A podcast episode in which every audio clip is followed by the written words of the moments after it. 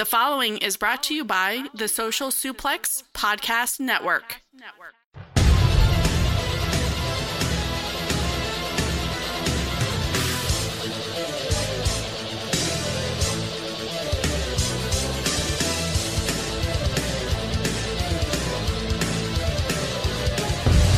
It's time to get in the ring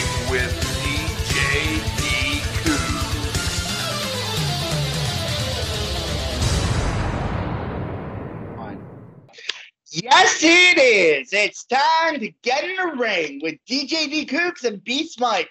How you doing, Beast Mike? I'm doing pretty good. Uh, it's a very nice Thursday afternoon. It's uh, we're just comfortably c- trying to get over whatever that was in Jeddah, and a whole lot of stuff that happened over the last week uh, away from WWE. So I want to start with it. a new segment, a brand new segment on the uh, Get in the Ring. Mhm. Um, we we've we uh various forms of Nyquil Yes. delved out in the past week. So Beast Mike has the Nyquil report. Take it away, Beast Mike. All right, so let me, let me kind of introduce this. Now, over the last couple of years, as some of you may go to the Sports Lounge page or my Twitter, twitter.com slash beastmike, and you see I find videos of various moments of combat sports, whether it be boxing, MMA, UFC, no matter what it is. I, I go throughout the uh, the year and I- and, and wrestling can be added too. So what ends, what I end up doing is that I end up trying to find moments where there's straight one punch or one kick or one elbows or one knees or any type of form of knockout, and where the person getting hit by it is instantly KO'd, not getting up. Hence, I, I pretty much hashtagged it Nyquil as, as the Nyquil moments because somebody's going to sleep in some way, shape, form, or fashion. So here we are this week. I fi- ended up finding a really good one from last weekend's UFC, and it was on it was on Twitter. You can find it on Twitter. the The video's still up. So Valentina Shevchenko knocked out Jessica Eye, and how, how appropriate is this? Basically, she got kicked in the eye uh, last week at UFC 238 with a devastating head kick, instant put to sleep. You, you can you can watch the video uh, on Twitter. Uh, Austin Kellerman actually put put the video up, and you, you can actually when you turn the sound up, you can actually hear the impact of Shevchenko's foot literally into the face or the eye of Jessica Eye, and Jessica is out the moment the kick hits her. So this is uh there are a lot of good Nyquil moments this week, and a lot of very valuable ones. But to me, I think that one that was a good one. And we got the another one here, uh, also from Saturday night. Michael Seals put uh, put Booker to sleep. Put uh yeah put Booker to sleep with a devastating. I'm watching this right now. It's a devastating. You set him up, set him up, and hit him with a devastating overhand right to the back of Booker's head, and it looks so devastating. And this is Top Rank boxing with the video, by the way. It, it looks so devastating that it looked like Booker tore his ACL the way his knee bent backwards. It's it's an ugly landing for Booker, but Seals dropped him clean with a, a right overhand right to the back of the head, and Booker was out the moment the punch hit him and basically folded up like a pretzel. Uh, so it's, it's more good night quote right there. So those are those are two special moments. Whenever there's a, a big wrestling or a big MMA or UFC, we're gonna keep looking into this. And obviously by the end of the year, we're gonna have a, a uh, moment of the year. I'm gonna put that out here, not only on this show, but on my Sports Lounge page as well, or on Twitter. So look out for that every week. That is the night. Those are NyQuil moments of the week. Yes, the Nyquil moments of the week, and we'll start with New Japan Dominion because that also had an honorable mention Nyquil that no one ever wanted. yes, all, all facts, all facts. So let- let's get into this. Let's talk about this one too. So Mark Ray Muldy showed this, uh, had this video up on his Twitter, and it's absolutely frightening. Uh, so Ibushi and Naito had a match, and it was awesome because Ibushi and Naito. And there's a spot here where Naito is dropping a German suplex on On the- Ibushi uh, on the apron. Yes, it's as bad as it sounds, and it looks so much worse. So the suplex itself, okay, how are they gonna pull this off? Because they're kind of catty cornered. They're not like on the apron straight on. They're kind of catty cornered. It's like Ibushi could actually land on, on the floor. I wish he did. Unfortunately, he did not. His head hits the corner of the apron and kind of tilts. It's kind of slanted over. It's a it looks it's a whole lot nastier than I'm describing it. I'm trying to describe it as as cleanly as possible. Ibushi did not get knocked out or break his neck. Yeah, continued the match. it, we've seen instances where Bushi matches have ended up effectively a knockout, but this was terrifying. He's literally his head. I'm watching it over again. I don't know why, but I'm, watching it over, and his head, the side of his head hits the apron, and it's just in an ugly fashion. It, it kind of goes towards his left collar, his left shoulder and collarbone. It's a nasty, nasty German suplex that we would all think would knock out a normal man or paralyze a normal man for that matter. Yes. Um, but getting to that match between Tetsuya Naito and Kota Ibushi, we're going to go a little out of order here. Naito would win with the uh, Destino, um, and and in 22 minutes and 10 seconds, um, they did had a freaking awesome match, but the German suplex spot was terrifying Yes. it was absolutely terrifying. But then like Ibushi like a few minutes later was like doing like a nice finishing sequence. So it he's all right, but I never want to see I know these men to make their decisions with their bodies. Yes. Okay. I get that. I never want to see that again. That was just yeah, that was, that was just terrifying. We we don't we don't really need to see uh that happen there. Yes. So we had the main event, which was Chris Jericho versus Kazuchika Okada. Okay, match. Um, went a little long for my taste. Mhm. Um, and Okada reversed the Judas effect and countered it into a cradle pull in. It was a shitty finish. Mm. Um, first shitty finish in New Japan in a while, so it, it's not really that bad. Um, You just wanted a more decisive conclusion. But not not a up to a standard of an Okada main event. It sounded like you just wanted a more solid conclusion, a more Yeah. definable conclusion I as opposed to a wanted a roll. rain. You wanted a Rainmaker finish. Okay, I get what you're saying. I rated it three and a quarter. But then Will Ospreay and Dragon Lee. Holy shit! These two guys had an amazing match. I mean, those are two guys that I can never get tired of watching. So Uh, there was a notable spot in this match where Ospreay heads to the top. Lee cuts him off with a super kick. Then he hits the. You know how Dragon Lee runs and does the Rana on the apron to the floor? yes. Will Ospreay flips out of that and stands on his stuff. Sort of like the, the Spanish fly style, Yeah. Phoenix, and uh, and he gave Dragon Lee like the most look of disgust, like "fuck you, you motherfucker," and just starts laying it and does an apron power bomb and a shooting star press for a two count. That was my favorite spot of the match. That is that is actually gross. It was is- gro- it was grossly um Ospreay, but I love Will Ospreay. such an Ospreay thing to do. It really is. To take your best stuff and make you look foolish as you hit it. That, that's that's such an Ospreay thing to do. because that running Rana spot is always amazing. But Ospreay made it like 10,000 times more amazing just by landing on his feet. Does a Desnucadora, Lee got countered by a hook kick by Ospreay, and then another hook kick. Hidden Blade connects, super Oscar by Ospreay when Stormbreaker finishes Dragon Lee all four and three quarters.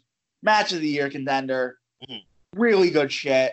And, you know, it, it was a marvelous match we're sort of going backwards anyway. So, freaking Shibata arrives and brings out Kenta. Yes, that Kenta. Those of you may know him as Hideo Itami. Those of you know him for Kenta before he jumped to WWE. Those of you may know his finisher, very popular, known as the Go to Sleep. Kenta then made his declaration known. He wants in on G1. I am all for this. Wrestling Twitter blew up. the IWC blew up. Wrestling Twitter blew up. A lot of his former compatriots in WWE, a lot of wrestlers uh, outside of WWE for that matter, everybody blew up. That Kenta's back home. I'm with it. I want to see Kenta in in, uh, in G1. I'm all for this. This should be a dope G1 if he gets in. The Guerrillas Destiny defeat Evil and Sanada, so they're probably going to move on to a new feud. Big Tom Ishii beats Taichi to win the Never Openweight Championship in a very good match. Four Mm. stars. The home stretch was awesome, very physical. Tom Ishii always delivers. Big Tom Ishii, Tomohiro Ishii, whatever you Mhm. want to call him. Mhm. He always delivers in big spots, and this was a big spot, so good for Tomohiro Ishii. Um, Tanahashi, Taguchi, and Juice Robinson defeats Jay White, Juice, Ro- Jay, Jay White, Chase Owens, and Taiji Ishimori after after White hit a final cut variation. Don't do that. White hits a final cut variation. Don't do that again, Tana. On Owens to win. I mean. Tana hit the final cut variation Okay. Which looked awful. it looked awful. But then we had Liger and Yoshihashi defeat defeat uh, Minoru Suzuki and Jack Zack Saber Jr. Um, um, Yoshihashi cradles Zack Saber Jr. for the win, and that sets up their British Heavyweight Championship match, and Nice. that sets the Liger Suzuki match as well. That's gonna happen at some point. Shingo motherfucking Takagi beat beats Satoshi Kojima in a very good match. Three and three quarter stars. I just couldn't pull the four, tr- four trigger on it. But Shingo wants in on the G1. Fuck yes. Mm. I want Shingo in the G1 because he's going to be blasting with the big boys. And Shingo is a big boy. We're getting big players that want in on the G1. This is gonna be a dope G1. And then U.S. champion Jon Moxley defeats Shota Umino. Um, Death your dump suplex and the uh, Death Rider for the win. And Jon Moxley wants in on the motherfucking G1. Let's Dude. go. We getting big players in the G1. This, this is gonna be a, it's gonna be a dope G1 this year. I getting can't wait. G1. gonna My God. Heavy hitters in the G1 this year. My goodness. It's about to be a dope G1 this year. I'm There's watching gonna be so much. the There's gonna be so much depth. The G1 looks fantastic. There's gonna be so much depth in this tournament. Not even that, just the tag matches. But then they're gonna be like the pre, like the, uh, the other stuff, where, where the where the blocks aren't gonna be involved. Tag matches, they're sort of like nights off. Yeah, they are. But like even even that, just to see dynamics of like uh, like different combinations, that, that's gonna be interesting. But yes, the, the G1 tournament itself. Imagine we get Young Well in the uh, G1 too. I'm, that's what I'm saying. Like we're gonna see so many different styles, and it's gonna be so.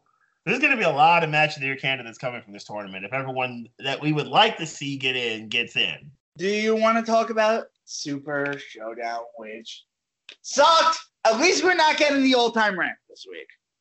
yeah, that's true. Uh, the, so whatever deities, uh, wrestling deities you pray to, uh, within the last, uh, whoa, from what we put the show on was Thursday, so it came up Friday. Uh, whatever deities you prayed to before Corbin versus Seth Rollins happened, uh, clearly that the wrestling gods heard your prayers. The match itself was eh, just not good. Really, really, that's the theme of the show. Except for Revival Usos, Revival Usos this is not on you, and even to a lesser extent, Balor and Almas, not on you. You guys were okay. This is not because not due to the six of you guys. You guys are fine. Corbin and, uh, and Rollins. it was- match. it was it was an obvious story. You focus Rollins on Corbin focuses on the ribs. That was a smart decision by Corbin, and he hits his deep six. But Corbin's temper and him basically whining to the refs that he should count faster basically got the best of him. Corbin had no reason to lose this match physically, yet lost the match because because mentally he just wasn't able to get Rollins down for three. Rollins rolls him up, steals the pin, keeps the Universal Championship, And then Brock Lesnar approaches the ring, like, okay, here we go. Lesnar, it's the layup for Lesnar. Corbin doesn't. Corbin misses the layup, so Brock Lesnar's gonna get it. Paul Heyman then trips on the apron, and the distraction causes Rollins to get the drop on Brock, low blow, and then basically Rollins repays Lesnar for the beating he took the previous Monday, and finishing the deal with the curb stomp onto the briefcase. Rollins escapes Jeddah with the Universal Championship, no cash in for Lesnar. To kind of play, to kind of finish this out with Brock, is that Heyman basically said they're not going to tell you when Lesnar may cash in uh, on Seth and or even Kofi. They, they, everyone's assuming Seth, but we, we can't forget that Kofi's WWE champion still. More on him in a moment. the next match was on, on the main card was Demon Balor versus Almas. Decent match, nothing special here. I'm looking forward to seeing better from them. What's up? The crowd was dead. The crowd was all but dead because uh, after I think it was trying to re- recompose itself after the uh, after what happened with Seth. Balor gets the win with the coup de grace. It was it was a decent match. It was an okay match. I, I look forward to seeing more uh, from them when they eventually run it back for the IC title. I'm sure they will because they're effectively one one in the series. So I, am looking forward to seeing them run it back. You didn't miss anything from that match, honestly. Let's see here. Next on the totem pole, Lars Sullivan destroying Lucha House Party not once but twice in, in a, a four day span. The first time he did it with Lucha House Party getting themselves disqualified and walking out in one piece. The second time on Raw, not so lucky. Uh, Sullivan destroyed Kalisto within seconds with the, with the uh, freak accident, and then took and then basically bodied Lince Dorado in similar fashion. And he took his time with Grand, Grand League to the point where he was able to destroy the other members of Lucha House Party even worse. And then finish off Grand league with a headbutt. Lars Sullivan leaving the Lucha House Party in his wake. Can we please give Lars Sullivan some real competition and Lucha House Party go back to 205? It's not worth it. It's just not worth it. Next up, Shane versus Roman. Okay. Yeah, it was. Percent of the match and wins the match. Are you kidding me? Shane wins the. I don't. Why Shane won the match? I have no idea. Uh, Why Shane no- of the offense in this match? I have no idea. yeah, a, a whole lot of it was bad, and a whole lot of it, it- it's it plays into the whole point of Shane need, needing help to win against decent ta- against solid talent. It was a Claymore that really is Drew McIntyre that won the match for Shane, and Shane just got the pin on, on Roman. Drew with the Claymore to finish the deal. Obviously, they're building towards Stomping Grounds when uh, when Drew faces Roman. Uh, this uh, uh, next Sunday, actually, next Sunday is going to be the uh, the pay per view for Stomping Grounds. I'm not looking forward to it. Triple H got the motorcycle entrance. Who cares? Triple H got a WrestleMania style entrance. Uh, I, I like the bike, but the, the match itself, whatever. Triple H and Orton, you've seen it a thousand. You've seen it once. You've seen it a thousand times. Uh, both guys hit their finishers, but ultimately it was the RKO, the second one of the match for Randy Orton to get it done. You didn't miss it. You see again. You've seen it once. You've seen it a thousand times. You missed nothing here. Kofi and Dolph. I think they're going to do better in the cage. I'm, I'm actually okay with them having the rematch. Ultimately, it was Ziggler arrogance kind of getting in there in his own way. Ziggler super kicked Woods, and then Woods even would clap back and hit him later with a kick, leading to Trouble in Paradise to get it done. For so Kofi retains the title with a little bit of help from Woodsy. Big E did return on SmackDown. Uh, New Day had a solid main six man tag main event with uh, with Kofi, Zayn, and Owens. Where ultimately it was Kofi pinning Zayn after the Trouble in Paradise. So we'll, get that out the way. It was a decent, it was a so- solid main event to see New Day all back together again. That, was that was solid. Strowman, Bobby That- Lashley. Yeah, Strowman and Lashley, it was all right. Nothing, eh, again, not really much missed here. Strowman won. Lashley did his part in the match. It was Lashley was okay. Uh, just it was nothing blow away and nothing not dud city, but it was just nothing special here. Uh, Strowman gets the dub here, and, and and Jeddah. The other part of this, Jeddah was it was scorching hot. It was, it was like 100 degrees in the ring or something, or ringside apparently. But yeah, it, it was not a. But Strowman gets it done. Not much here, not much there.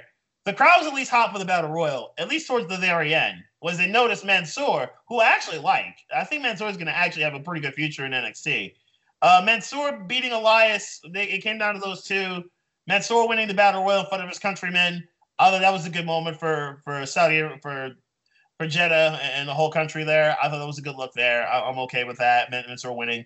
It's a battle royal, so whatever. And the other part of it, Titus not world sliding and onto the uh under the ring this time. So they made a good deal out of that. No, I was entrance. what's up? I love how Titus got his own entrance. Yeah, because everyone because he broke the internet when he did the slide last year. So I, I love how they played it up eh, in the same exact spot in this in pretty much the same exact match. It was nice seeing AOP back in the ring though. I need to see AOP in a tag team division, preferably SmackDown, but I need to see AOP on a tag team division ASAP because both tag team divisions kind of needs a, a little bit more juice. At least Raw's got better. We'll get to Raw's in a little bit. uh, after the Battle Royal, pretty much was the main event of Goldberg and Taker the crowd was at least kind of alive for, the, for this match because Goldberg and Taker and their, their reputation superseding themselves. Ultimately, Goldberg was out of gas. Taker this was. Sucked. This sucked. This was horrible. You should not send two 50 year old men ab- ab- above the age of 50 out there to have a eight minute wrestling match. It sucked. Goldberg was completely out of gas. Pretty much, Goldberg had 90 seconds of offense with his. You with think a couple... Goldberg's a good pro wrestler? Fuck oh. you. Goldberg's not a good wrestler anymore. it's Goldberg basically put all of his energy in spearing Taker to start the match, and that was effectively it. Goldberg basically did little to nothing else. It was basically Taker having to carry the match, and ultimately Taker. Hmm? That jackhammer looked awful. It did. That's what I'm saying. Goldberg was out of gas. Goldberg burned all his gas. He burned himself out with the spear, with, with the spears to start the match. He had nothing left after those spears. And then Goldberg tried to jackhammer him. It was it was brutal. It, it was brutal. Taker kicked out. Whatever. Ultimately, the match ended with Goldberg simply not being it. Literally, Taker tried to carry Goldberg and literally couldn't, as he tried to hit a tomb. Goldberg tried to counter a tombstone that was recountered. Goldberg ran out of gas. Taker realizing this basically ended it with a choke slam, which I think was I think for the best for everybody. The match was super. It was just painful to watch. I, I, we don't need to see these guys wrestle anymore. Goldberg and Taker. I get it. They did it because money, but it's not worth it. It's just it's not worth it. Both of you guys just retiring. Taker, let's put him in the Hall of Fame already and, and keep it pushing. So that was Super Showdown. You missed nothing. If it ends up being your worst show of the year, I completely understand. Uh, it, it, was a it was a painful experience for a lot of people to watch, and it was a three hour experience. Raw was Raw any better? Kind of, because it couldn't get much worse. So Raw, we got a whole lot of uh, celebration from Shane and McIntyre.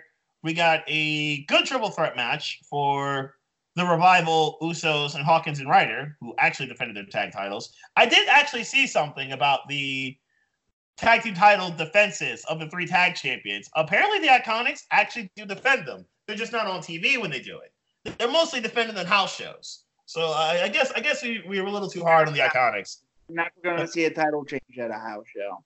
No, but eh, but they, they do defend. They at least kind of defend them apparently. So we uh, maybe we're a little too hard on the Iconics and their, their tag team championship reign. But we will, but please defend them on a pay per view or please defend them somewhere with actual cameras who are actually broadcasting up cell phones.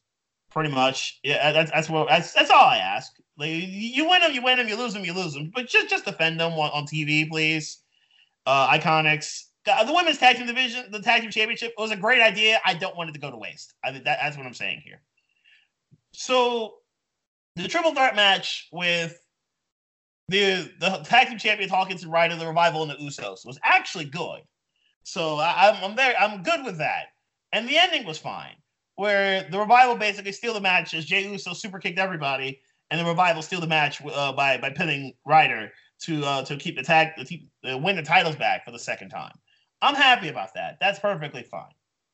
Uh, Corbin, the show itself actually started with Corbin basically saying they're going to run it back. Corbin runs at Stomping Grounds for the Universal Championship, but Corbin this time gets to choose a ref. I'm guessing Sami Zayn, but we'll see how this goes. I already told you about what Lars Sullivan did. Challengers emerged for the U.S. title. Finally, we're getting something of substance here. We've got some people who could actually challenge for the U.S. title. Cesaro, Ricochet, Strowman, Lashley, and Miz are all coming for are all coming against Samoa Joe. This is a good look for, for me. I, am good with this. Any of those five will be will do. Although apparently Cesaro got hurt, I'm hoping it's not serious. Any of those five will do perfectly fine. The challenge Joe for the U.S. Championship, I'm cool with it. Nikki Cross kind of accidentally uh, made the outcome happen with the two cha- the two champions facing the two challengers for Stomping Grounds. uh, Bayley and Becky ended up losing to Lacey and Alexa after Lacey hit the woman's right on both of both champions and then pinned Bayley to win the match. Nikki actually had a match with Bayley on SmackDown. Solid match. Nikki looked pretty good, but ultimately Bayley was a little bit better. So Bayley gets the W there. Uh, let's see. New, yeah, I told you the Raw, Raw Tag Team Championships. Close quarter stuff, more Truth and Carmella stuff with the elevator. I thought that was pretty funny. EC3, my guy. I I, did, I thought you were a meathead, but I think you were a cannibal. That was that was that was weird. That was very odd. Ramblin' Rabbit was hilarious. Uh, that's Firefly Funhouse. It was, was creepy. And then Sami Zayn caused some mayhem between Owens and between Owens and Rollins. Good Owens Rollins stuff. Ultimately, it was Rollins basically destroying everything in his path and curb stomping Sami Zayn to end the show. Good look by Seth Rollins to basically dominate the uh, the closing part of Raw. So good job there. Why does the Rambling Rabbit keep getting killed? I, I guess it's their version of Kenny from South Park, or, or their version of. I, I don't know why he keeps getting killed, and basically they turning him into jelly, which I thought was which I thought was funny and semi terrifying. So I'm, I, this Firefly Funhouse stuff is an in-ring debut. I'm sort of sick of these segments. Yeah, as I'm saying. I kind of I kind of want to see Bray get back in the ring. Aleister too. Like Aleister's actually going certifiably crazy on SmackDown without any sort of competition. Who would you want to see Aleister actually uh, have his first main feud with on SmackDown? I don't know. Mm. I don't care because they're gonna fuck him up in, like a couple months.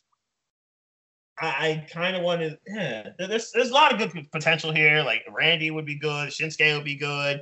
Just because it's for the psychology purposes. Have him feud with Almas again. That would be dope. There's a lot of good candidates here, but they're just not showing enough talent on SmackDown, uh, on Raw and SmackDown. That's that's a major problem here. And Shane came to blows on Miz TV because, of course, they did. Uh, Miz ended up beating Elias and losing to Drew, and then losing to Shane. And Shane basically picked the bones that Drew set uh, as Miz went one and two in his matches. And Heavy Machinery uh, is they're building Heavy Machinery and Daniel Bryan. They're doing something I wanted. I want them to do. This is good. I'm perfectly cool with this. Heavy Machinery getting closer and closer to Daniel Bryan and Rowan for the SmackDown Tag Titles. All for it. That's fine. Sonya beating Carmella with a little bit of an assist from Mandy Rose. Sonya, they're, they're kind of building those three up, plus Ember. They're kind of building those four up together. Okay, that's that's decent.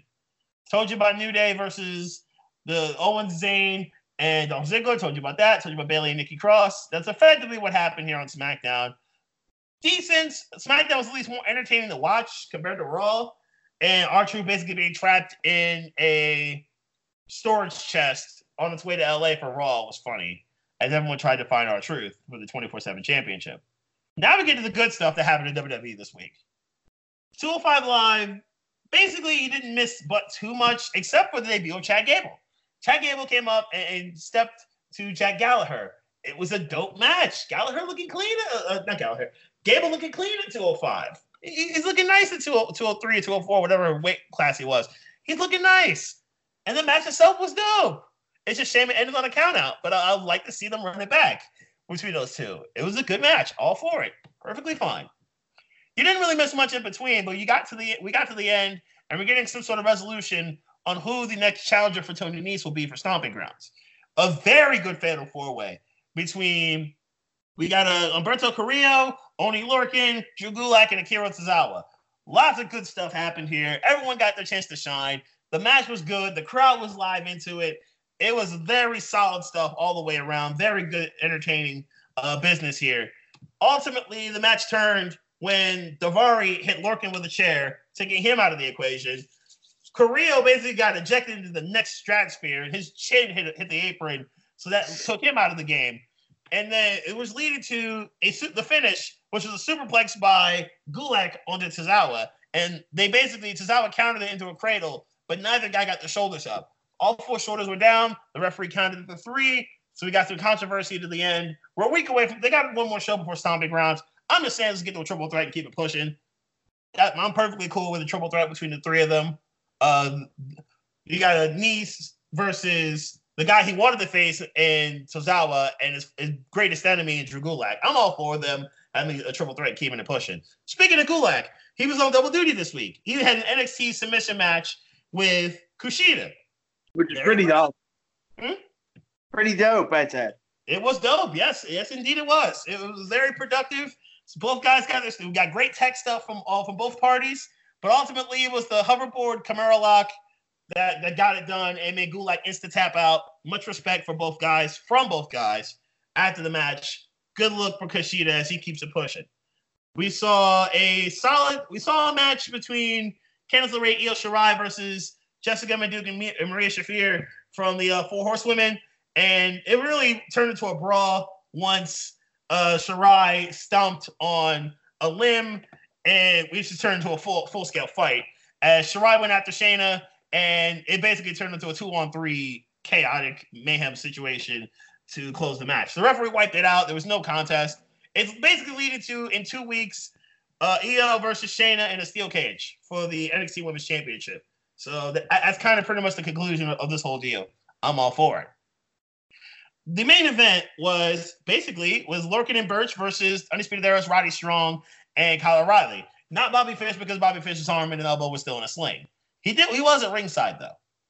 The match pretty much was as expected. Very productive, very chaotic. A whole lot of mayhem happened here. But ultimately, it, it was Jackson Ryker of the Forgotten Sons that tilted the match in the favor of Lorcan and Burch, kind of inadvertently. Ryker came down to the ring. He basically he didn't do anything but destroy a couple security guards. But he all he did was distract the Undisputed Era, especially Roddy Strong. This led to the roll up by Lorcan and a pin for the Brit Brawlers. They get the W over Undisputed Era, and Jackson Ryker did his did his part. Very good match though, and it was, it was a good NXT in, in, all in all. So well done there. Yeah. UK. Now we take it to the UK. Mm, pretty. It's a solid show. Pretty solid show. Tra- Travis Banks, the Travis Banks video. They did a Jinny promo. Uh, Jinny and and uh and, and her new compa- compadre. They, they ended up destroying some people. Uh, Xia Brookside's team got got destroyed. So that, that's all productive. Really, the, the whole thing built up to the Imperium versus BSBs. It was very, very good. I was I was all for it. I'm all with it. Very, very productive match, pretty much from start to finish. Ultimately, the match meets meets its conclusion after the return of Alexander Wolf. Wolfie comes to NXT and power bumps Tyler Bate, leading to the pin. I believe it was Aichner that got the pin on Bate to get it done for Imperium, and Wolf becomes the fourth member of the group. So now we got a, a full crew for Imperium of Wolf, Aichner, uh, no. getting some Barthel, Wolf, Aichner, Barthel, and the NXT UK champion in yeah. Walter. That's your week in WWE. Yes, it is your week in WWE. Lukewarm week in WWE. It got better once we got past Raw and SmackDown. I think is what is what we're saying here. 205, the NXTs in 205 you did your part. You, you, did your part very, very impressively. Uh, I think before we go to the watching the matches, all out ticket sales are tomorrow night or tomorrow. Uh, coming from the Sears Center Arena in Chicago, August 31st, 2019. Ticket sales are out for that tomorrow. They, they've already put out the posters of Omega versus Moxley, and it, it's it should be an incredibly dope match. I, I'm all looking forward to this. And Page versus Jericho as well. Yes, Page Jericho for the title and obviously the Bucks versus and the Rose Bros. Fyter Fest will be for free on B/R Live. Mm. I'm um, looking looking forward to this. Uh, Fyter Fest, F Y T E R Fest, and that card is ooh. Some of these card, this card looks good. Okay. So it's Cody versus Darby Allin, the Elite versus Lucha Brothers and uh, Mystery Man, Jon Moxley versus Joey Janela, Adam Page versus Jimmy Havoc versus Jungle Boy versus MJF, Christopher Daniels versus CIMA, and Yuka Sakazaki and Riho versus Riho versus versus Nyla Rose. Hmm, that's a solid card. And we'll obviously see some more storylines for Fight for the Fallen, which is on the uh, July 13th. And also in a pre-show match, a hardcore match between Michael Nakazawa and Alex Jebailey the owner CEO. So we'll be right back with a message from our sponsor at PowerSlam.tv. Are you tired of the same old pro wrestling? Then check out the amazing action on Powerslam.tv, the biggest indie pro wrestling channel in the world. Get over 3,000 hours of the best pro wrestling events from over 100 of the biggest names in the industry from over 15 countries around the globe. Get your free trial today at Powerslam.tv. And we're back, spending many hours. Use the code Social Suplex, Powerslam.tv. As I said, the summer vacation for a lot of people in school. If you're into wrestling you don't want to just have the normal standard WWE stuff or standard of New Japan, you want something different. Basically, what I'm saying from the world of wrestling, Power Slam TV is your way to go. Three thousand hours, apparently, the promo is saying. Uh, you, you get shoot interviews, you get classic wrestling matches. You get basically you can spend your summer doing nothing else but watching wrestling. Good way to Yeah. go. Way to go, guys. And we had sort of a dilemma this week as we couldn't find the loser leaves town match from Right. Memphis, which was number 91. So we're going to take it up to 89 this week. Yeah, so that was uh Jerry Lawler versus Bill Dundee. Let's just from- watch the two minute music video first. Sure. So we can kind of get a get a a, Get a- a grasp of what happened here. Now, what I like about this, and for those who don't know, I hosted the Sports Lounge uh, when when I was at Monco with D Coots, and every show we did, this was pretty much the theme music I led off the show with. It was called "Going the Distance" by Bill Conti. Somebody actually put it to this music here. So we're watching the, the match go. It looks like Jer- the, the King is in the blue uh, tights here with the with the crowns on it. Solid bulldog here by Bill Dundee. Make it twice. Make it Is- no third time. No king counters. Solid counter. It's, it's now Lawler is getting the better of it, dropping some lefts and some rights. Dundee coming back with some jabs. Nice chop there. Double stomp. Couple double stomps right there. Shoulder tackle by Dundee. Both guys are just trading bombs at this point. This is good stuff here. Nice right hand here. Nice double X handle by Dundee. Dundee misses, goes to the outside. Lawler comes back and timber. Dundee goes down. Oh, nice leg drop, but he missed. Power driver for Dundee. Yes, hits it. Nice punch to the gut by Lawler. Lawler clapping back. Lawler gets back dropped to the outside. Good match. Dundee with a baseball slide. Make it uh, kind of That twice. I was nuts. It actually was. He caught him first and then caught him again. They're fighting on the outside. Dundee is dropping some bombs here. So he, he's hitting some combos. Dundee, they're back in the ring now. Dundee bringing a whole lot of offense here. Lawler is out. Lawler's busted wide open and is catching these hands from Dundee. But Lawler's still standing. Lawler's still fighting with the rights. Lots of rights. Dundee goes down. This is basically a brawl, by the way. Law- Lawler is hitting bombs on Dundee. Dundee goes down. The fist drop, the legendary fist drop. Good counter. Dundee with the counter. One, two, kick out. Both guys are still coming in with it. Lawler shoulder into the post. Body slam by Dundee. Nice chop block to the knee. Makes it twice. Nice. Lawler can barely stand, but still catches a, a rising uppercut. Lawler going for the pile driver. It's a clean, clean pile driver. Lawler going for the pin. Doesn't hook the leg. Didn't have to. Lawler gets it done with a solid pile driver. Very good match. Whatever that is. And it Well- seemed like a heated, heated affair. It, yeah, and it was good. It was a good affair too. Good fight. Good fight between the two. Lawler gets it done with that Obviously, pile. only go a two minute, 20 second version of it, but it was probably a really good match. Yeah, that's, that's what it- from what it looked like. Yes, yeah, indeed it was. Where are we So, going to next? Ric Flair versus Ricky Steamboat from Wrestle War 89. Uh, fortunately, we did find the the full match. Good luck WWE Network for having the full match on the display for us this week. Flair and Steamboat, as we know, have had a classic rivalry. Incredible stuff, pretty much from the start of the rivalry to the end. Two legends who, with mutual respect for each other. This is for Flair's NWA World Championship, Steamboat's NWA. or Steamboat's NWA World Championship. Why, why does why does it say Flair? Why does, why does it say Flair? Ty- Typo the champion in WWE. Steamboat did come in here with the, with the championship around his waist, so it, really is for Steamboats. So yeah, let's let's talk. Let's get to it. Three, two, one, go. they're doing an interview with Ricky Steamboat. Mhm. They did an interview with Ricky Steamboat, and they take it to the ring. Jim Ross on the call. Yep, yep. Flair with all the ladies. Because of course it's Ric Flair. uh, but because of course it's niche. It, it- that was the other part of this that made this rivalry so good. It was the fact that Ric Flair was was the kind of the ladies' man, the, the guy who was like the like the Don Juan, if you will, or he, he always had ladies on deck, and he had those ladies on deck. He, he was he lived that life. He was about that life. He really, as he showed in the thirty for thirty, that was awesome.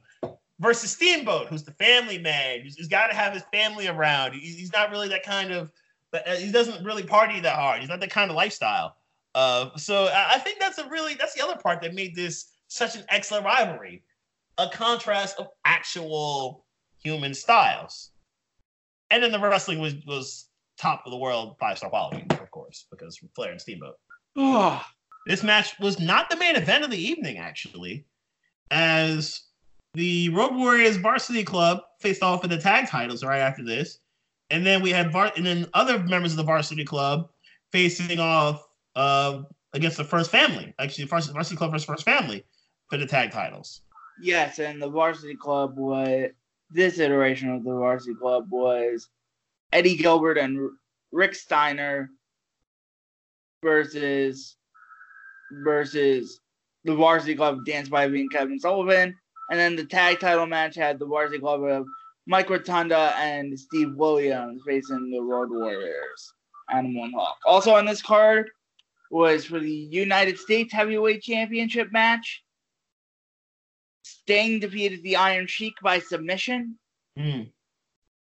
Um, Michael Hayes defeated Lex Luger for the U.S. Um, I meant this for the Sting match, the television championship. The Dynamic Dudes, Johnny Ace, and Shane Douglas defeated the Samoan SWAT team, aka the Head Shrinkers, with Paulie Dangerously. Dick Murdoch defeated Bob Orton Jr. Butch Reed defeated Ranger Ross, and and the Great Muta defeated Doug Gilbert. So all in all, looks like a very productive card of names you may remember and names you may not, and then just straight up legends. All in all, so a very solid card is, is what this looks like. But obviously, this was the, the match of the night and one of the matches of all time, as extent as evident on this list. So, yep, uh, the NWA Championship is proudly displayed as a Ricky as they did doing the rest of the introductions. They are, they've already introduced Flair, and now they've introduced Steamboat. I think I'm a little ahead of you. Yes. I'm at the point where Flair and where the referee was just checking Flair, or just checking Steamboat, and now it's checking Flair. Mm-hmm. Ref, everything is cool. Both guys in the center of the ring. The bell has been rung, and here we go. Collar and elbow tie up to get it started. If you want to follow along, I'm at the 124.12 mark. I want to follow along at home. Collar elbow tie up.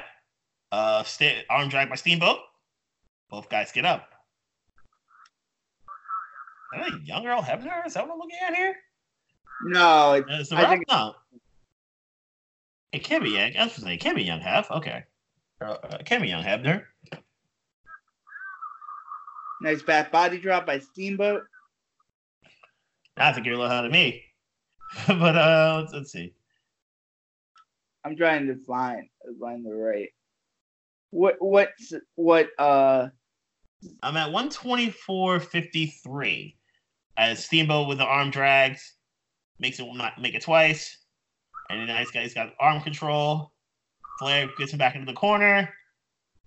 yeah, a open hand slap. They're just straight open hand slaps on each other, and Flair loses that particular exchange. Flair on his Flair now back to his feet. Steamboat, Steamboat actually really let him get up, honestly.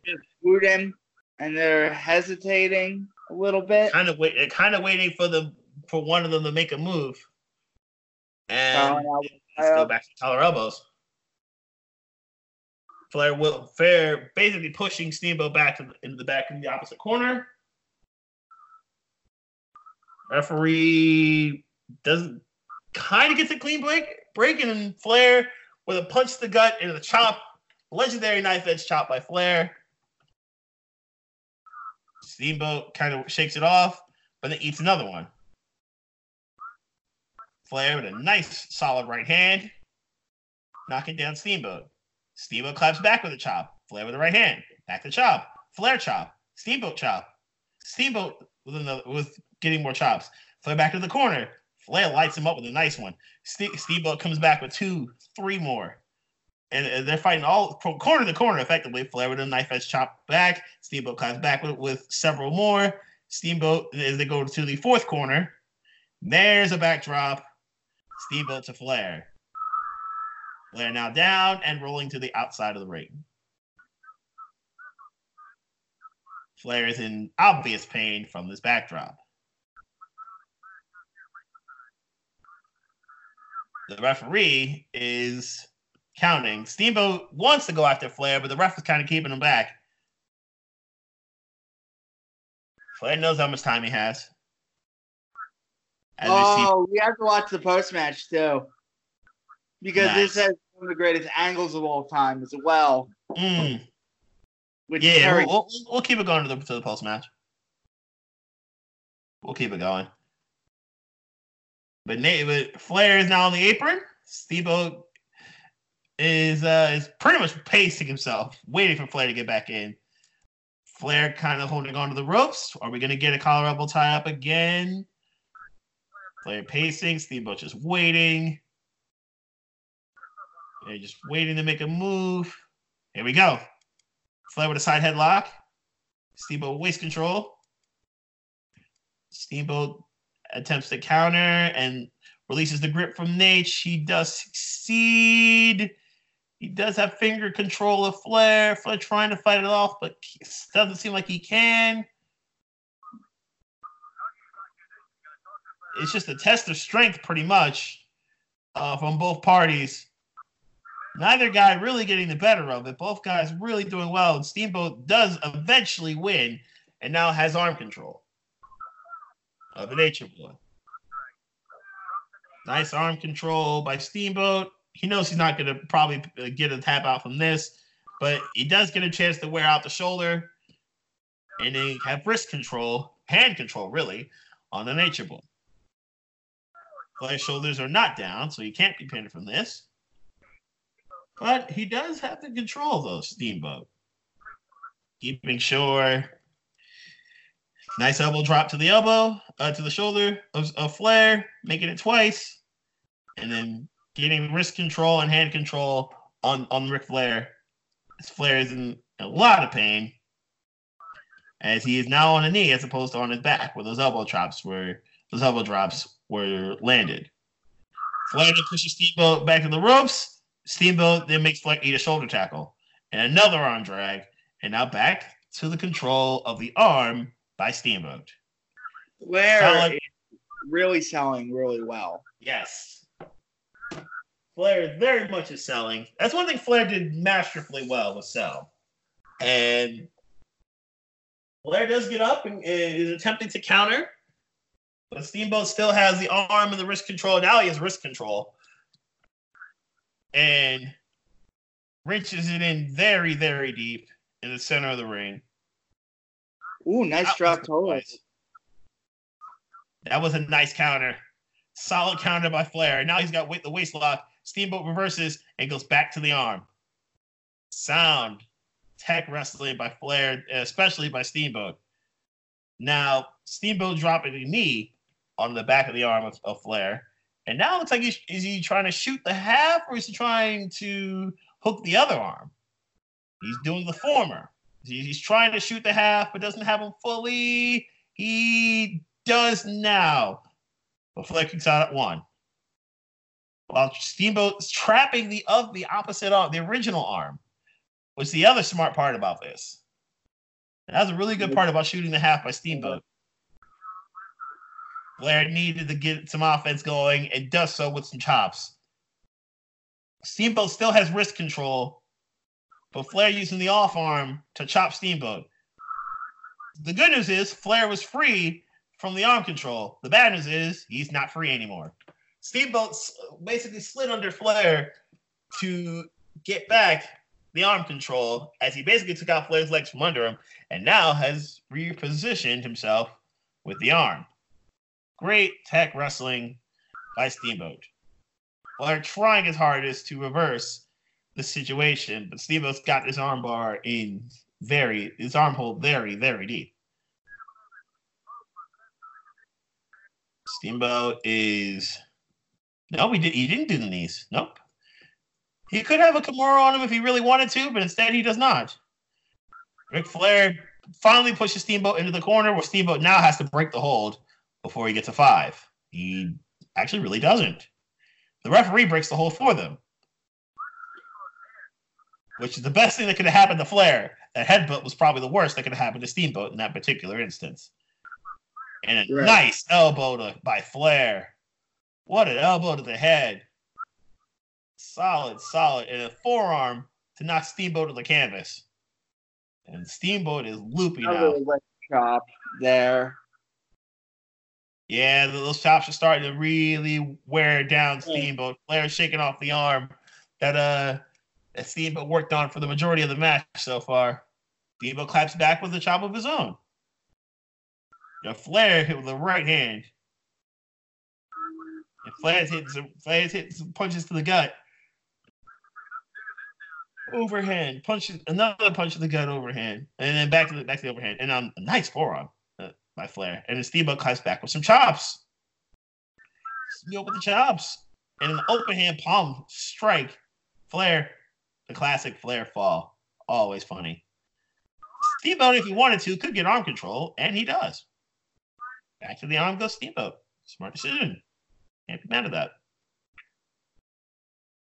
Everyone kind of looking and kind of jotting and taking notes about what's happening. I guess they're writing to the papers. They're judges. Yeah, okay, judge is basically scoring this if they're going to score it. Points and whatnot. Solid. Nice, nice cradle by Steamboat to kind of get the arm and nice bridge by Steamboat, I should say, to, to get the arm and to make sure that Flair really can't counter it offensively if he really wanted to. Flair's going to have to try to reverse the hold somehow by either flipping over. Oh, well, Steamboat did it for him. Steamboat gets up instead. Flair could get him in a fireman's carry. It's the way he's got one of his legs. And does. What will Ric Flair do from here? Flair waits and just basically puts him on the second turnbuckle. Steamboat has really worn down Flair's arm, though. Steamboat jumps off the ropes and chops Flair back into the corner. Arm Nice arm drag, nice drop kick. Flair goes over the top and to the floor. Steamboat's about to fly. Steamboat about to go to work. Everyone moves out of the way there's a barricade, but there's a whole lot of camera people are there. The referee trying to keep Steamboat from jumping, which is really helping Flair kind of recover and recoup. The referee prevents the offense from Steamboat. Flair not waiting. And the ref is uh oh ooh. Steamboat shoves the ref out of the way. Hmm. Well, Steamboat does have championship advantage. So you could get disqualified and keep the title. In theory. Not not that Steamboat is the guy to do that, but Flair kind of just waiting this out. Flair does get back into the ring. It really did give Flair a whole lot of time to recover, as his left arm was the main focus of offense for Steamboat. Mm, instead of a collarbone tie up, Flair kicks him right in the gut.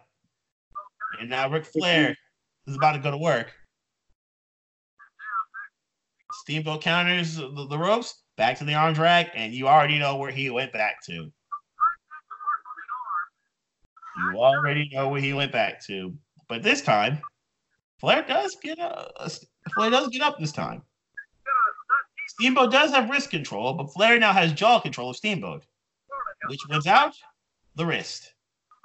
Steamboat continuing to do offensive things to Flair's left wrist and left arm as a, as a whole as he tries to yank the shoulder out of its socket. Flair would probably be wise to try to do something offensively But so far, all right, pulls him off the ropes and still gets caught with a shoulder tackle. Then the match started to speed up now. Flair this time with the arm, with the hip toss. Flair this time with the hip toss and the arm drag. Nice. This is really good so far. It's solid tech wrestling, which we would expect from both parties. Flair tried a double drop. It did not work. He tried it with the good arm. And another arm drag by Steamboat. Back to the wrist control goes the dragon. Flair trying to shove him back to the corner is successful. The referee talking to both parties. We're not getting a clean break. We're still not getting a clean break. Flair is in pain because Steamboat still has the arm. Flair with the shoulder. Ouch. Flair basically lowering the shoulder into the gut of, of Steamboat. Ooh, nice chop. Nice chop by Nate. And a second one. Now Flair's got wrist, he's got the head control. What a punch. Okay, Nate. Nice punch. Nice punches there. Flair now back on the offensive. That is a young JR, uh, as mentioned before by D Cooks. But Flair is starting to get some offense in. And the commentaries just made note that Ricky Steamboat is ahead on points. So if this match ended in a draw, Ricky Steamboat will win. But the judges are there, and that's that's understandable. That's a reasonable reason for the judge, the judges to be there. Basically, Flair's got to pin him right now to beat him, which is which makes sense considering how Steamboat dominated a lot of the match. The match continues as both guys are bringing some offense and Steamboat is resorting back to the chops. Flair Flair caught him, and now Flair goes off the ropes. Shoulder tackle this time by H. H then throws Steamboat out of the ring. And Steamboat gets right back up and right back onto the apron. Steamboat is now very, very pissed. Steamboat's coming in and coming in with bombs, right hands, lots of them, several of them. Steamboat is on the second rope. Flair is back into the corner. The ref is trying his hardest to get Steamboat to break, and, and Steamboat does relieve the pressure after a lot of good right hands. Flair gets ooh, gets thrown into the turnbuckle on the opposite side, and now is in the tree of woe. And this is a classic Flair bump. And Steamboat can go to work if he, cho- he chooses to. Instead, he just gets a free right hand on Flair. Ah, the classic Flair bumps. We've seen both of them so far. Shoulder tackle by Steamboat. Flair then throws Steamboat out of the ring and onto the floor. Flair's in no mood to really chase after him, and I can't blame him for that. There's a fan kind of shoving Steamboat onto the ring floor. It's very different. But they but they they really aren't that close though. There really isn't much of a ringside area outside of the ring. The, the fans are kind of they're super jammed into this arena here. We're seeing Flair to the outside, and a clean stomp to the head of Steamboat. Flair gets back into the ring. No, and then Flair gets back is right back out of the ring, and then chops Steamboat into the crowd. Basically, chops him into the front row. Now the ref is trying to keep Flair from doing any more damage. He's trying to get uh, the competitors back into the ring. Steamboat is just eating some chops. And an elbow to the neck. Ooh. A brutal elbow to the neck. It was the woman in the white shirt you see with the uh with the glasses on. I believe she was the one that kind of uh tapped on the steamboat's back a little bit to kind of and kind of rolled him over to the back of the blue mat there. Steamboat with a nice chop. Steamboat's still in the crowd, by the way. Both guys are trading bombs back and forth. Steamboat's still in the crowd. Oh, nice chop by Steamboat. Steamboat now back on, onto the ringside area, and Flair's running for his life. Flair trying to run. Flair trying to run. Flair then runs back into the ring. Unfortunately, Steamboat was ready for it. Nice No. chop. Flair bumps. All the Flair bumps. and then Steamboat then guides Flair to the to the mat with a class another classic Flair bump. All of the Flair bumps. And Oh, Flair gets intercepted by a chop. Flair did the, the turnbuckle bump, and then tries he runs the apron and gets completely intercepted by a chop by Steamboat. Flair never saw it coming. Oh, that was a nice that was a nice one by Steamboat. That was nice. That was that was very nice. Snapmare takedown. And back to the arm. Back to the arm goes Steamboat. That was that was a nice sequence though. That uh Flair with the Flair tried to run the apron, he got completely picked off, and he never saw it coming. That was that was nice. That was nice. Steamboat continuing the work on the arm. And this time he's got his knee on the arm. Flair pushes them all. Still arm and wrist control. Really more so wrist control now. Flair counters off the ropes and shoulder tackle. Flair ducks. That was a smart move by Flair. Steamboat tried to splash into Flair. Flair ducks and Steamboat ate nothing but ropes and floor. And the refs are the ref is now to the outside. The ref now to the outside, and we are waiting for Steamboat to get back into the ring. He's on the apron now. Flair can do some real damage right here. Opposite elbow him in the side in the top of the head. That, that works. That works. And then another chop by Flair. Steamboat holding on. Nice. Yanks him back into the ring. He front he front flips over to basically Flair yanked Steamboat into the ring and Steamboat front flipped onto the canvas. And he had a knee drop while at it. Good job. Good job by Naitch to kind of control the action now. Flair basically then launches Steamboat off the off the ropes by grabbing his legs, and Steamboat goes back and head first onto the canvas. Flair with some knife edge chops, two of them. Nice right hand to the face of Steamboat. And now knees, Flair's holding the ropes. This is not a legal thing. Flair now with uh, the foot to the throat, also very not legal. But not not the dirtiest moves in the not the dirtiest moves in the game. The, the, the ref is now down. The ref is now back up. But nothing dirty happened here. Just some just some full on fighting here. The heat of the action. Yep, yep, yep. And back suplex by Flair. Flair into the cover. Kick out by Steamboat. To And another kick out. Flair still lying on top of Steamboat, but the shoulders will not stay down for three. Continuously, they won't stay down for three. Flair's trying to. Flair trying to keep Steamboat down. Failed to do so. knee drop. Solid knee drop by Naitch. Flair continuing to control the offense. Flair has now controlled the latter half of the match. He's going for a, a double underhook. And nice. Double underhook suplex. What a kick out. Flair can, Flair has now got control of the match. And does hit that elbow drop that he did not hit earlier. Steamboat will not stay down for three. Steamboat will not stay down, but the chops by Flair continue. Nope. Flair misses a chop. Steamboat dives to Flair, but then Flair carries him to the rope so he gets guillotined. Good job by Flair to counter. And Steamboat does not kick out there. Flair kind of talking to the ref as he's got his knee on the throat of Steamboat. Can't say it's not a smart move. It's not necessarily legal, but a smart one.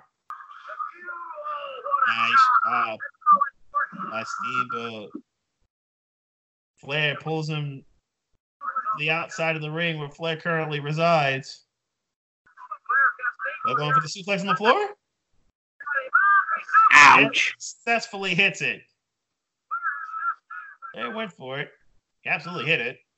Now Flair going to the apron. Flair constantly readjusting his tights. It's been a theme of the match. Another theme of the match. Steamboat still on the floor.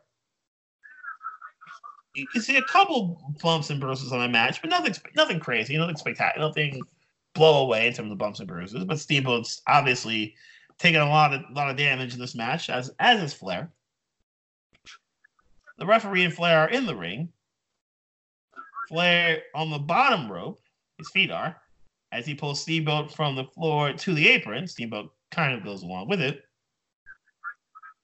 And going for a suplex. Nope. Nope. Steamboat counters. Steamboat rolls him up. One, two, kick out. Steamboat with a chop. And Steamboat and Flair go to the outside. Both guys are down.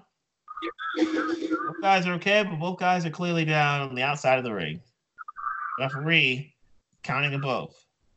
I love the referee in this match. Tommy yeah, Young. there's a, lot of, there's a lot of passion and a lot of emotion involved here. A lot of passion, a lot of emotion. Flair kind of breaks the count and then formally throws Steamboat back into the ring. You truly break it. At least on Steamboat's behalf. And now Flair is on the turn he's on the apron, ascending to the turnbuckle. Not a place Flair is completely familiar with, and we see why. Flair realizes he's about to fly. And absolutely does. Basically flies across the ring.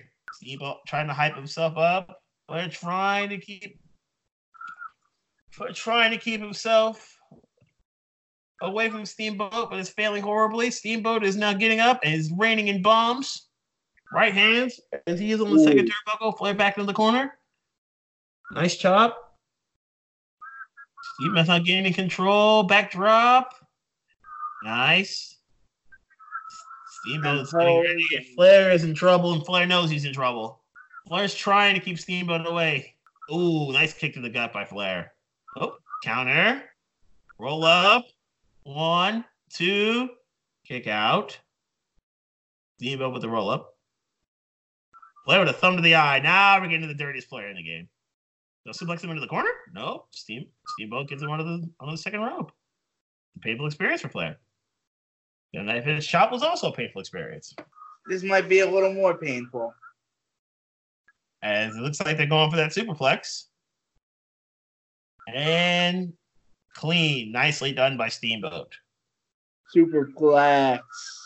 Based off of Flair's face, I think your assessment was true that it was going to be a more painful experience. Don't Downward Dragon Suplex. But Flair knows what's coming and has got his foot locked into the ropes. Ouch. But Steamboat catches Flair anyway. Steamboat, Flair is on the opposite side of the ring. Steamboat, nice, nice chop to the top of Flair's head. Yes. Steamboat going to work. Um, Steamboat going to work. Steamboat going to the top. And Flair kind of stumbles into the ropes. And it was the best thing Flair could have done. Steamboat's leg hits the Steamboat's onto the outside. But the best thing Ric could have done was basically counter Steamboat's momentum and stop Steamboat dead in his tracks, right? Basically falling into the ropes and knocking Steamboat off the top rope. Steamboat now holding his left knee. But Flair doesn't see it. Flair has actually, matter of fact, he's turned to the op- opposite side of the ring. Waiting for what's Flair going to do if he sees the knee injury that Steamboat currently has? What will Naitch do? Steamboat is now on the apron, but is obviously favoring that leg. Nice kick to the gut by Flair. Flair with a nice kick. Flair does kick the leg, but also gets a headbutt in. Flair going for that suplex. Nice vertical suplex. Good technique, good strength. Solid delayed vertical suplex by Flair. Flair's got Steamboat down. But what will Flair do? What is Flair gonna do now? Flair Steam now he sees Steamboat holding his leg, and now Flair is gonna go to work. Right in the water. Yeah, it is. Flair's he's Steamboat holding his leg, and Flair's not going to work. Starting by basically doing to Steamboat what Steamboat did to him on his arm. He's literally trying to yank the leg out of its socket, and now he's twisting into the figure four. It's got it in clean, and it's got it into the and Steamboat's in the center of the ring with nowhere to go.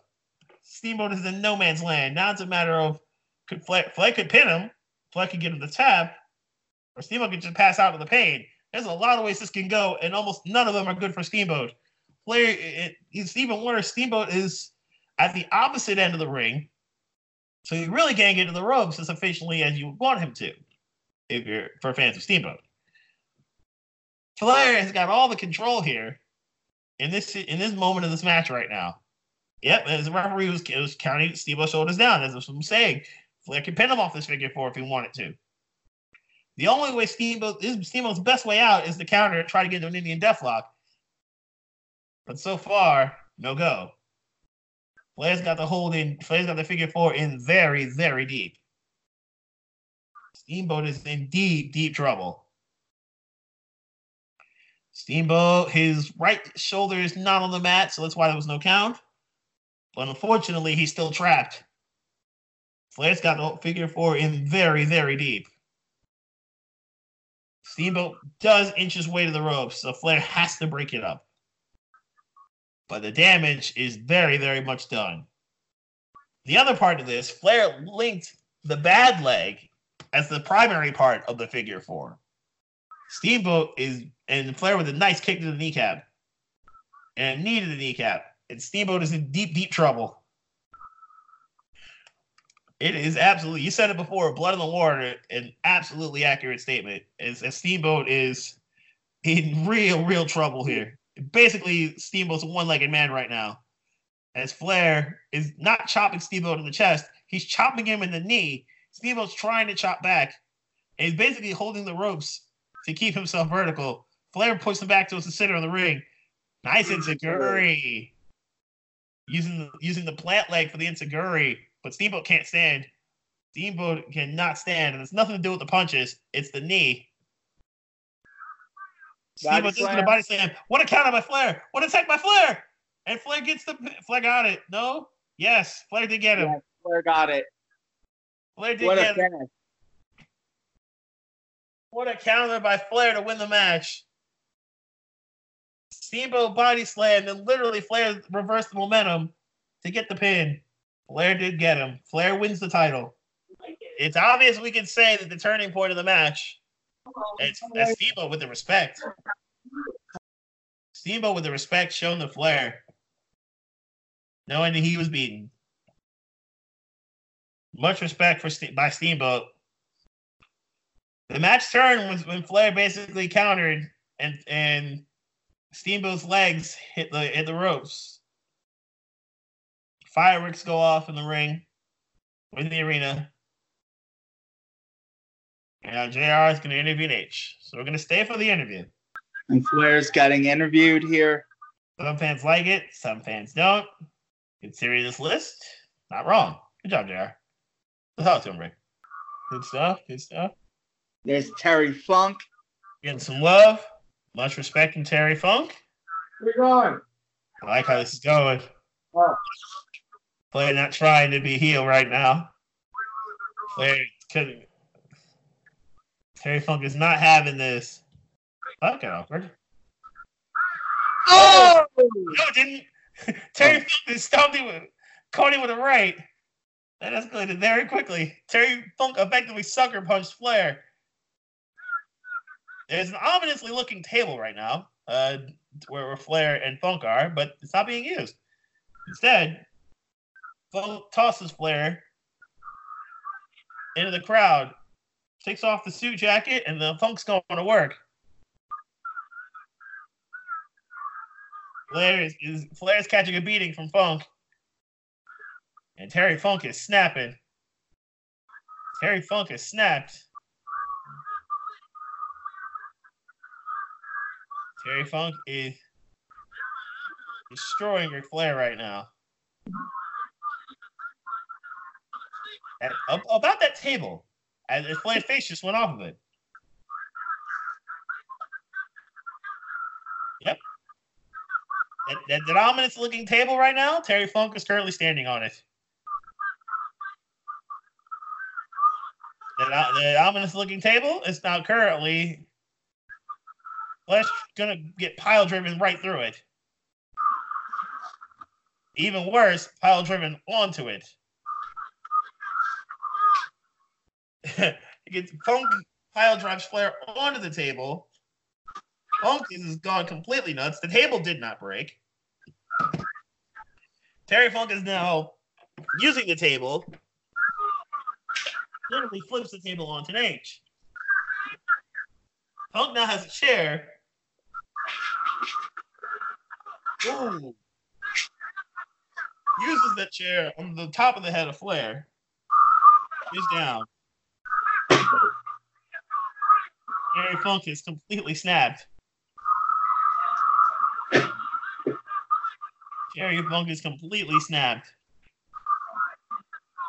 And yeah, but- hands are ready to throw hands with Terry. Uh, Terry Funk snapping at JR.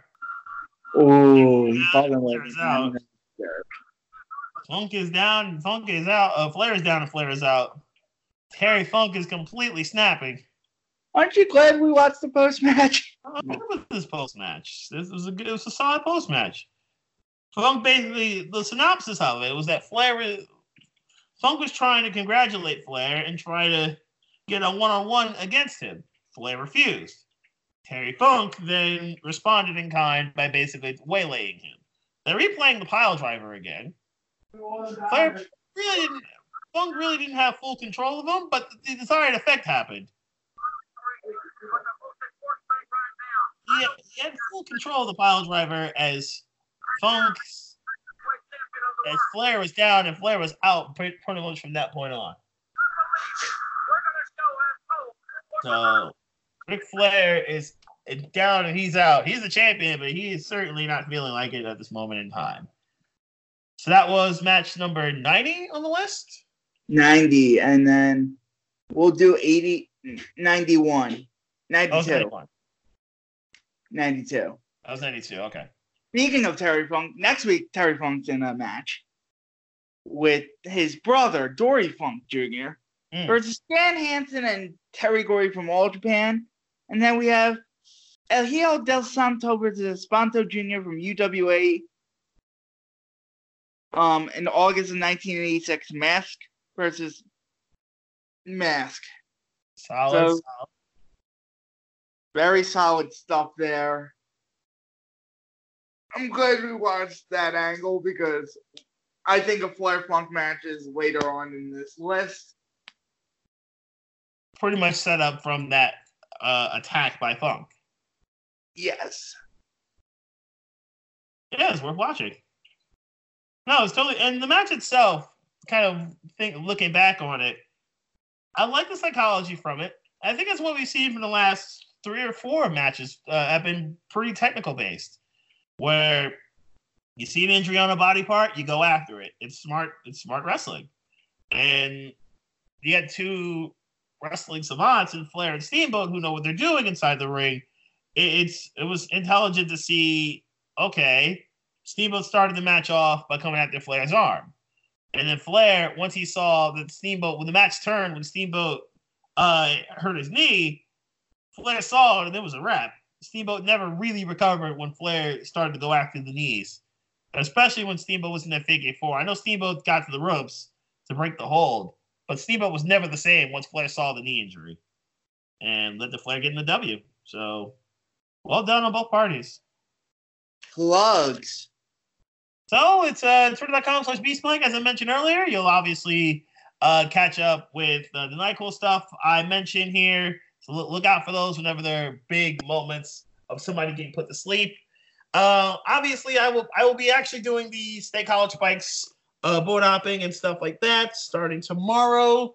If we actually, if there's actually games tomorrow, the weather is not looking so great in State College right now. It's currently raining uh, here. It is, um, yeah. So Means we'll, that we'll rain probably that. coming to Philadelphia, What's up? Which probably Yeah, means that it's coming to It's Philadelphia. raining. It's thunderstorms in Pittsburgh, so yeah, it's all over the place. You're probably gonna get rain soon. So I'll be naturally uh, look out on Twitter when I, do the Nyquil moments. I'll Obviously, we're talking sports stuff. Congrats to the St. Louis Blues. Uh, the Blues getting it done, winning the Stanley Cup last night, their first cup in franchise history. Certainly, there will be their parade. I believe it's on Saturday down in the Gateway City. Uh, Warriors and Raptors game six tonight. Looking forward to it. And obviously, I'll be up. I'll be tweeting and stuff like that during the game. So you'll check me out. You'll find me there most often. But obviously, my Facebook page will always be there too. Yes, you can follow me on Twitter at DJ Kooks Wrestle for my random thoughts on things in the world of wrestling and sports, music wise, DJ D Kooks music, and then and then that's pretty much it. All right, so let's take it home. For DJ D Kooks, for Beast Mike, this is DJ D Kooks, and we'll catch you by next week. BetMGM has an unreal deal for sports fans in Maryland. Turn $5 into $150 instantly when you place your first wager at BetMGM. Simply download the BetMGM app and sign up using code OldLine150. Then, place a $5 wager on any sport. You'll receive $150 in bonus bets, regardless of your wager's outcome. And if you think the fun stops there, the King of Sportsbooks has plenty of surprises in store. Check out daily promotions, same game parlays, live bets, and so much more. Download the app in Maryland today and get $150 in bonus bets instantly from your first wager. Only at BetMGM. BetMGM and GameSense remind you to play responsibly. See BetMGM.com for terms. 21 plus only. Maryland only. New customer offer. Subject to eligibility requirements. Rewards are non withdrawable bonus bets that expire in seven days. From issuance, please play responsibly. For help, visit mdgamblinghelp.org or call 1 800 Gambler in partnership with MGM National Harbor. Promotional not available in Washington, D.C.